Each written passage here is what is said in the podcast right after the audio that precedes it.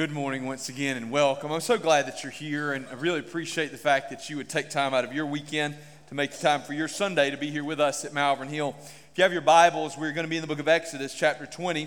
We've been there for a few weeks working our way through the Ten Commandments, and today we are making it to uh, the fifth commandment honor your father and your mother. As you're turning, just a couple of reminders we do have our annual trunk or treat on Tuesday. We would love for you to come participate with us as we do our best to love on our community. We'll still take some candy if you drop it off uh, between now and Tuesday. You guys have done a wonderful job at, at bringing that. It's come in by the bucket loads, and we appreciate that. It takes a whole lot for us to make an impact on our community with that. So thank you so much. And um, somebody came to me and said, Is it okay if we have a goat for our trunk or treat? So I'm just going to tell you, if you really want to, to, to bring home the bacon this year, you're going to have to do better than a goat. So, uh, um, uh, I mean, somebody can, maybe you can, I don't know, but uh, it's going to take hard. I don't know if you can bring a pig, a cow. If one of y'all brings one of those little miniature Highland cows, you'll win the day. So if you can get your hands on one of those little furry things. All right. Exodus chapter 20, beginning in verse 12. It's just one verse. I'm going to ask you to stand with me and honor of God's word. And it is God's word. This is not my words. Let's pay close attention. Honor your father and your mother, that your days may be long in the land that the Lord your God is giving you. Let's pray together. Father God, may we learn to honor you in your word. Father God, may we be people that live lives, live lives worthy of honor. Father God, help us to honor our parents and those who've gone on before us. Pray this word sinks deep into our hearts. In Jesus' name, amen. Thank you. Please be seated. Honor your father and your mother. Or as I like to think of it, listen to your mama. We're wrestling this morning with just a question What are the building blocks of a healthy family? And, and why does the Bible speak about honor? Why honor? This is a, a command that's given to us in a positive and not the negative. Negative would be do not, a positive is do something, but the Bible says honor. It doesn't tell us to love our mother and our father, it says honor your mother and father. Honor. Honor is an expression of rightly ordered love. Let me help you with that a little bit. Jesus said the greatest commandment is that you would love the Lord your God with all your heart, mind, soul, and strength, right? The second was like it, that you would love your neighbors yourself. If I substitute that word love for honor, I, I don't really change the meaning at all, do I? If, if I'm honoring my neighbor, as a matter of fact, if I think of it as honoring my neighbor, oftentimes that puts a little bit more teeth to it. I, I might say that I love my neighbor from a distance, but honor means I'm giving some deference to them. I'm, I'm actually honoring them with my lifestyle. If I want to honor my neighbor, I might actually wait for them to turn out ahead of me, right, before I pull out of the driveway. Or to honor them might mean to bless them in some particular kind of way. And so when the Bible teaches us that we are to honor our parents, it's, it's giving us this this command that we have a rightly ordered love towards them. By giving us a positive command instead of a negative command, the Bible also removes the opportunity for us to be super legalistic about this. If the simple eh, uh, command was do not disobey your parents, man, that's it's actually easier to obey that than it is to honor them. Not not you know, honor means that I might have to go above and beyond. I might have to step out of my comfort zone so that I can love them well, that I can do something for them, that I can serve them. The Bible says, honor your father and mother. And the reality is that we begin, we begin not only the basic building blocks of a healthy family by honoring our father and mother, we begin the basic building blocks of a healthy society by honoring our father and mother. See, a, a healthy family is where healthy societies are built. The, the, the structure for the spiritual health of a society, for the, the cultural health of a society, even for the structural health of a society, it begins in the home. The most basic building block of any culture or society is the home where love lives. So this morning, we have a relatively short amount of time to cover a whole lot of things. I'd like to preach six hours uh, you guys won't listen for six hours. And in addition, um, we, we want to observe the Lord's Supper today, and we're going to bring our children back in. So I need you to listen quickly this morning about what it looks like for us to honor. Now, before we jump in, let me just give you this reminder. Parents, this verse of Scripture, this command, was not primarily directed at elementary middle school kids. Okay? Now, it certainly applies to them, but the command to honor parents was given to adults. And it carried with it first the idea that we as adults would honor our parents. And with that in mind, we jump into really our first point about what honor looks like. If you're going to honor your family, if you're going to have the healthy building blocks of a healthy family, the first thing as a parent is not that you would demand that your children submit to authority. The first step is for you to submit to authority. You begin that process. Now, you, you might say, well, Craig, it doesn't say it's right here. It says honor your father and mother, and it does. Well, Craig, who are you to tell us that it's about us submitting? Well, it begins not in verse 12. It begins actually in Exodus chapter 20, verse 1. And God spoke all these words, saying, I am the Lord your God who brought you out of the land of Egypt, out of the house of slavery. See, the idea, the expectation that, that we would submit first begins in that verse. I am the Lord. God didn't say, I will be if you want me to be. God didn't say, if it's okay with you, I'll be this. God said, I am. And the expectation there is that all of Israel then, all the children of Israel, all of those that have been redeemed from Egypt at that point, that they would submit themselves under the mighty hand of God, that they would submit to the authority that's coming booming in a voice from Mount Sinai, that they would live under authority. Listen, there is no humility or godly leadership without submission. There is no humility or godly leadership without submission. In the Bible, we are commanded to submit in a variety of ways. Now, certainly, everybody, I, I think most everybody in this room would say, I agree, we should submit to God. Right? And so, uh, and, and, and Peter says that. Submit yourselves, therefore, under the mighty hand of God. He ties it in with humility. That if we're going to experience humble living, it's only going to come about as a result of our willingness to submit ourselves to God. And so a lot of people are comfortable with that. But one of my favorite things is like a shirt or a tattoo that says, submit to no one except God, right? I'm like, here's the problem. The Bible says that we should submit first to Him, but it doesn't stop there. There are a lot of other people that we are expected to submit to. And before I get to go home and tell my kids about all the people they're so supposed to submit to and all the people they're supposed to honor. I've got to characterize before them a lifestyle of regular submission. The Bible says in Romans chapter 13 that we're submit to the governing authorities. I have a responsibility to live under the rule of those that God has put in charge of me. The laws that exist in our culture, I have a responsibility to obey those laws, to submit to those laws right? It's not just that. The bible says that in the church that, that you are expected to submit to the authority of elders of ruling elders. It says that in the book of hebrews right? So that means that yes there's an expectation that i would lead in such a way other pastors would lead in such a way that the church would submit to the, to the leadership of, of, of me. I know that sounds self-serving. Brace yourself. Don't hate me yet because it's reciprocal. Here's the other side. I i submit to the authority of the local church that's the rest of the story, right? So, as individual believers, I have a responsibility in this church to serve as the pastor, right? But the church has a responsibility of oversight to me. So there may be something that the church says, Craig, this is what you're going to do. And the congregation says this is the direction we're headed. And at that point, I submit. So for instance, we just we just put some pictures up here. In coming weeks, there will be votes that will come along. Now, I believe with all my heart that this is the direction we need to head in. I believe there's going to be a whole lot that's going to come. It's going to cost us a lot of money. It's going to be a lot of effort. You guys are going to have to serve a whole lot to get us there. But I think with all of my heart, that's where we need to be. However, when we come and bring this to a church vote, if the church says no, you know, 75% say we're not moving in that direction, then guess what?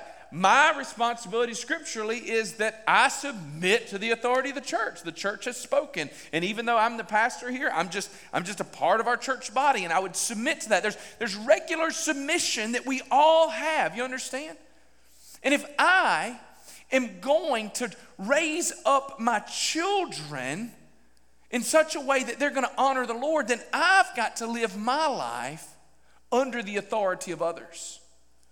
Let me say this. I, I, didn't say this in the first service. Living under the authority of others is going to necessarily mean that there's a lot of times in your life when you don't get your way and that you're okay with that. Living under the authority of others. This is why in the house, in the home, it's so important. Husbands and wives should be regularly engaging with another, one another in such a way that you're learning how to compromise. Your children are seeing you guys give and take. They're seeing you be willing to win and be willing to lose and seeing you do it graciously. They recognize that you're living under the authority of God, under the authority of, of a household that's seeking unity. You're living under the authority of your boss. You're living under the authority of, of, of government. You're living under the authority of, of rulers and leaders. You're living under the authority of the police, right? And when you choose to model that before them, then you have an opportunity to do the second thing, which is to train your children to respect authority, to train them to respect authority. Listen, health is easier caught than taught. That's what I like to say to people. That's spiritual health, that's physical health, that's emotional health. It's a lot easier. If you find yourself around healthy people, then you, you begin to, to catch on to some of that and you get a little healthier. It's a lot more challenging if you're just having somebody preach at you all the time about what you need to do and try to teach it to you. We, we, we surround ourselves with people that are like us. And if I want to train my children to grow up and to respect authority, then it, begins with me, with them seeing me respecting authority. Now, h- how do I do that for them? I, I do that by modeling it for them. If you want your children to question authority, then one of the best ways for that to happen is for them to hear you constantly questioning authority in your own home. I mean, do you go home and talk trash about your pastor? There's a really strong possibility that they're going to not respect not only your pastor, they're not going to respect the church or the word of God. Because watch, children who are taught to challenge authority will become adults who doubt God's power and love. Children who are taught to challenge authority will become adults who doubt God's power and love. Why? Because when you teach your children that everybody's out to get them and nobody can be trusted, they grow up to become adults who are on an island all by themselves with nobody they can trust. And when you're all alone, listen, your anxiety's through the roof. You're also training them. So in the uh, in the Ten Commandments, um, we we speak of there being two tables in the Ten Commandments. Um, and those two tables would be um, the vertical and the horizontal. So there are those tables or tablets or commandments that have to do with our relationship with God, that's the vertical, and then those that have to do with our relationship with others, and that's the horizontal. In Protestant circles, we generally speak about the first four commandments being a vertical relationship and the second six being about our horizontal relationships. But historically in the church, there's been a whole lot of debate about whether or not the fifth commandment was a vertical commandment or a horizontal commandment. In other words, honoring your father and mother, does that have more to do with maintaining your horizontal person to person relationships, or is that more to do with maintaining a relationship with the Lord? And a lot of people have said that it's about maintaining a relationship with the Lord because when we model that honor uh, before our children, we teach them to respect authority. And when we as parents are the kind of people who are respectable, then our children are learning what it is to honor the Lord as they honor their parents. Now, I, I, I still don't believe that this is primarily a vertical command, but the truth still applies. When we teach our children to honor and respect authority, we teach them to honor and respect all authority. And so they begin to trust and to believe that there is a God out there who could love them and who is worthy of their honor and respect. And they don't have to be fearful. So, parents, listen to me. There's a, there's a quick test for this for whether or not you're teaching your children to respect and honor authority in their lives, okay? The teacher calls home tomorrow and they say, Little Johnny did this. Is your immediate response, Little Johnny, come in here, let's talk about what you did in school? Or is your immediate response, send me the video and prove to me that little Johnny did it? I love the teacher's response when I say this because they're all like, yes, we know that parent. Don't be that parent, right? When the teacher calls home, is your immediate response, I'm sorry my child did that. Let me address this with my child? Or is your immediate response, are you sure it was my child? My child would never do that. Okay? So when we get there, we're, we're beginning to teach our children to respect authority. But it's, y'all, it's not just with teachers, is it? It's with police officers. It's with the way that we speak, for instance, about our rulers. Do you, do you speak about your president? Do you call him an idiot and a moron and horrible things and then go, I don't understand why my children don't respect authority around them? You see, here's the reality. We can disagree, for instance, with, with the policies or the decisions of elected officials without disparaging those people personally. I can still teach my children that the person in that office is worthy of respect, even if they might disagree with what that person is doing. And when I begin to teach them those little things, then I begin to teach them honor, and honor carries over. And we have a responsibility to do that. So when the Bible says honor your father and mother, we've got to submit to authority, um, and then we've got to train our children to respect authority. But then we have to keep in mind that I can only train them to respect authority, you ready? When I or when you are a respectable authority in their life. Here's the challenge I'm trying to teach my children to respect authority. I don't get to stomp my foot and say, respect my authority. Because they see through it. They see through cheap demands to respect authority when the person saying it is not authoritative or trustworthy or honorable. How many of y'all have had a boss before who demanded to be respected but was not respectable? Who demanded to be honored but wasn't honorable? So, what are the building blocks of healthy family? First, submit to authority. Second, train your children to respect authority. And then, third, live a life worthy of honor. The Bible says, honor your father and your mother. You say, well, Craig, it doesn't say anything about me. It just says what they're supposed to do to me as their parent or what I'm supposed to do to them as their parent.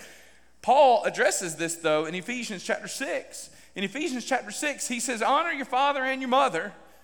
And he says, it's the first commandment with a promise, which is pretty awesome. We're going to look at that in just a minute. But in that same passage of scripture, you know what he says? He says, Fathers, do not provoke your children to anger. Do not provoke your children to anger. A couple years ago, I was parenting, parenting well, I like to think, and uh, um, went to bed that night after some creative parenting opportunities. And there was a post it note, little yellow post it note on my bedside table. Parents, do not provoke your children to anger.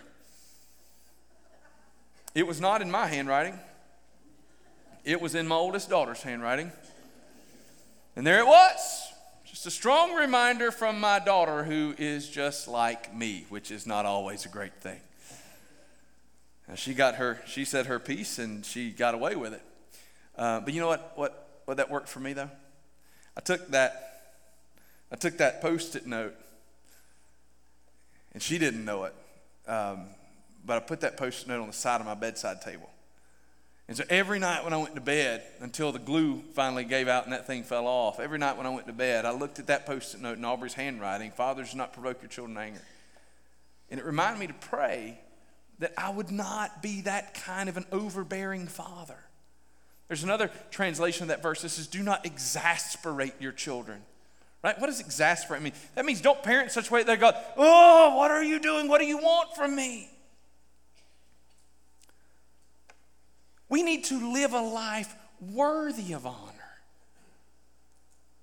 Not, not just so that our children would be willing to honor us. Listen, when I live a life worthy of honor, I don't have to worry about being honored.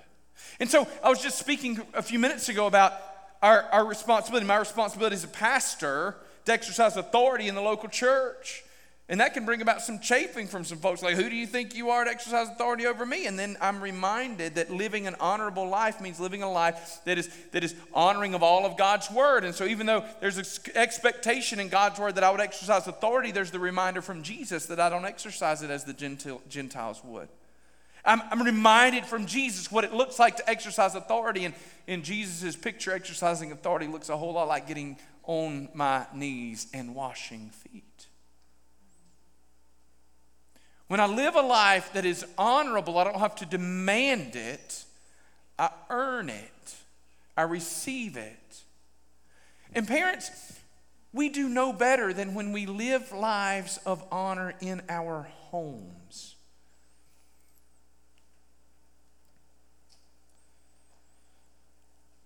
But if we live that life worthy of honor, then we have the opportunity to seek out the blessings of God.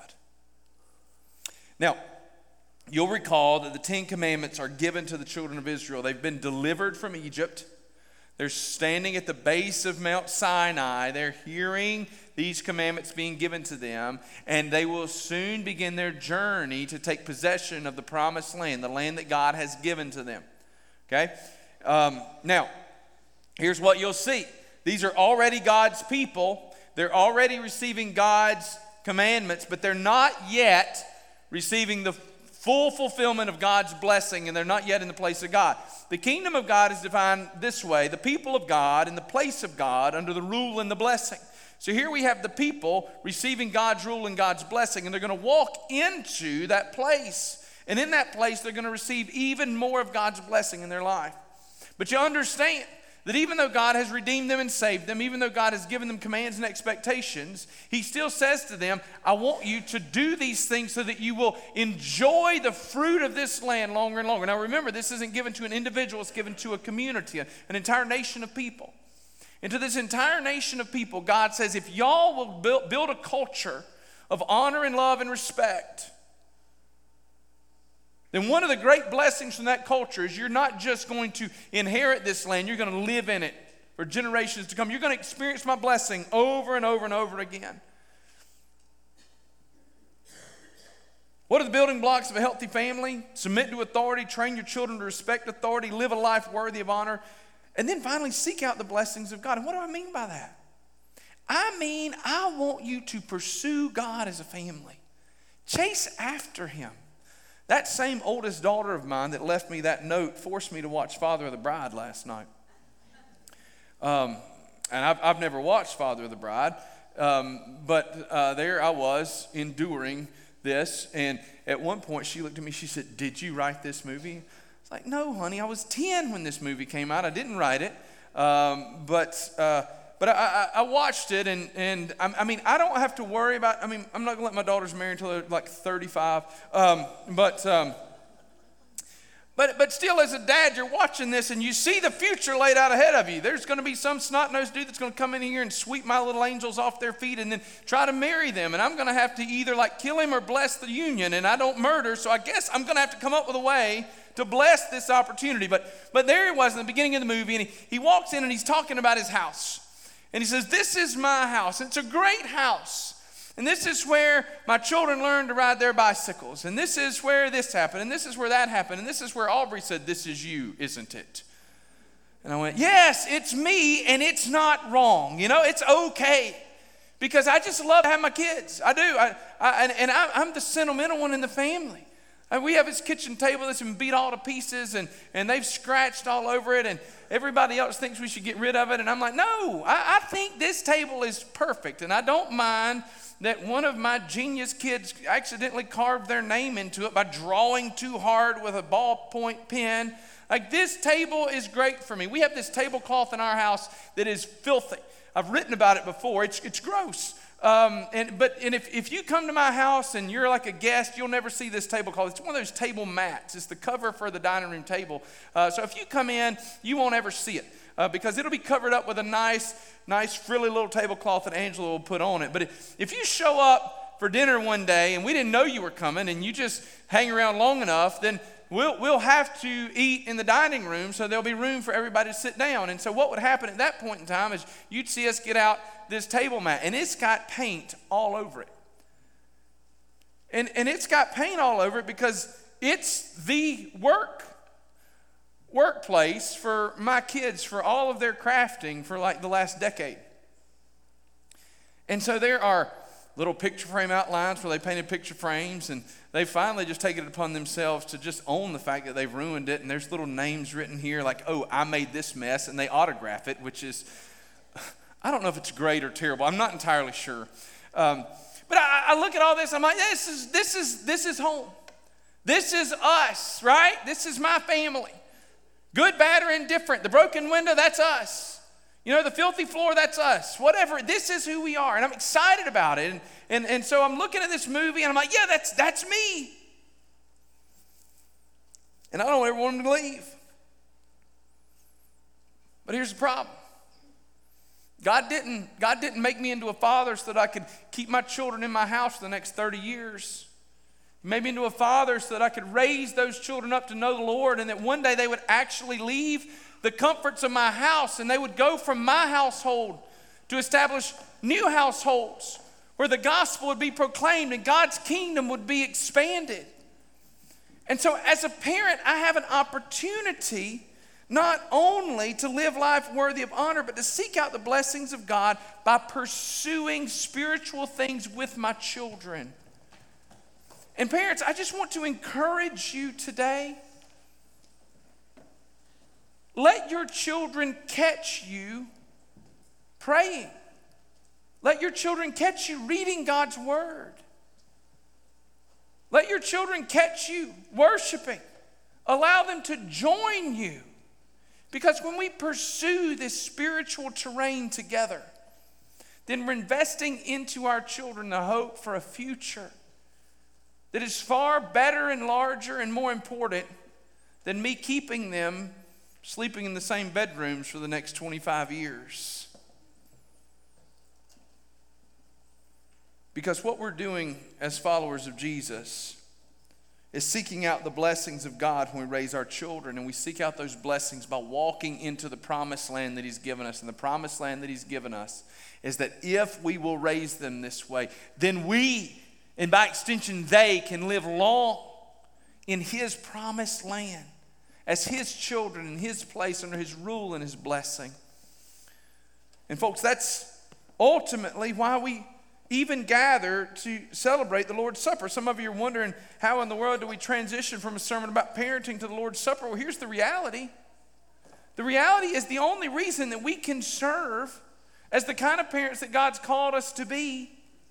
The only reason that we can walk into these blessings and these privileges is because Jesus Christ died to forgive us for our sin, from, for our sin. Because the Holy Spirit enables us to raise our children up to know and to trust the Lord. And so this morning, we're going to take the Lord's Supper. In just a second, our deacons are going to come forward and they're going to help. But, parents, let me just give you two things. Number one, if you're here today and this sermon has really just convicted you, I would just encourage you this is a wonderful time for you to pray for, for God's forgiveness and God's strength to make the changes you need to make. Maybe you're one of those parents that's not been wrong in your life in a very long time. And it's time that you looked at your children and said, I need to submit the authority of others. And I start with submitting the authority of God, and I was wrong. Maybe that's where you begin. For some of you, though, some of you, your, your opportunities to explore spiritual terrain with your children begins today. See, the Lord's Supper is reserved only for those who are followers of Jesus, those who have given their lives to Christ and, been, and, uh, and, and, have followed Him uh, in that way. And so this morning, if you have children who are not Christians, then they don't take the Lord's Supper today, and that's okay. And parents, this is a wonderful opportunity for you to teach them and to train them, to help them to understand that the bread represents the body of Jesus, and the blood represents, or the, the cup represents the blood of Jesus. And all of that was given so that they might have life forever. This morning, as we gather to take the Lord's Supper, we do so as a big family of little families, seeking together to build God's kingdom and to experience God's blessing one day at a time. If our deacons would come forward at this point in time.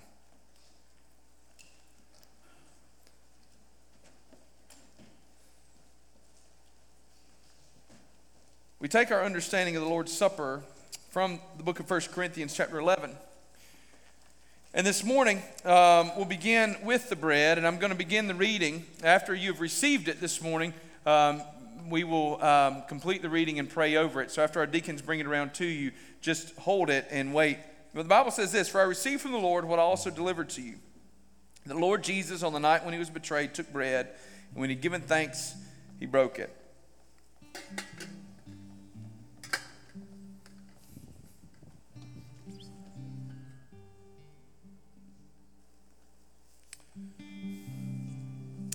Jesus prayed, so let's pray together. Father God, thank you for the broken body of Jesus who was given for our sin so that we might live. In Jesus' name, amen.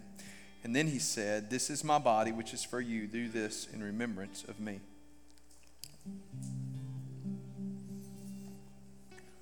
The Bible says, in the same way, after supper also, he took the cup. Our deacons will pass these cups out. And just a reminder this is a representation to us of the fact that Jesus shed his blood for our sins. Because the Bible says he did it in the same way, I believe that means Jesus prayed again. So let's pray together. Father God, we thank you for the shed blood of Jesus that was given so that we might have forgiveness of our sins. Please bless this in Jesus' name. Amen. The Bible says that he said this This cup is a new covenant in my blood. Do this as often as you drink it in remembrance of me. The Bible says, For as often as you eat this bread and drink the cup, you proclaim the Lord's death until he comes. Thank you, guys.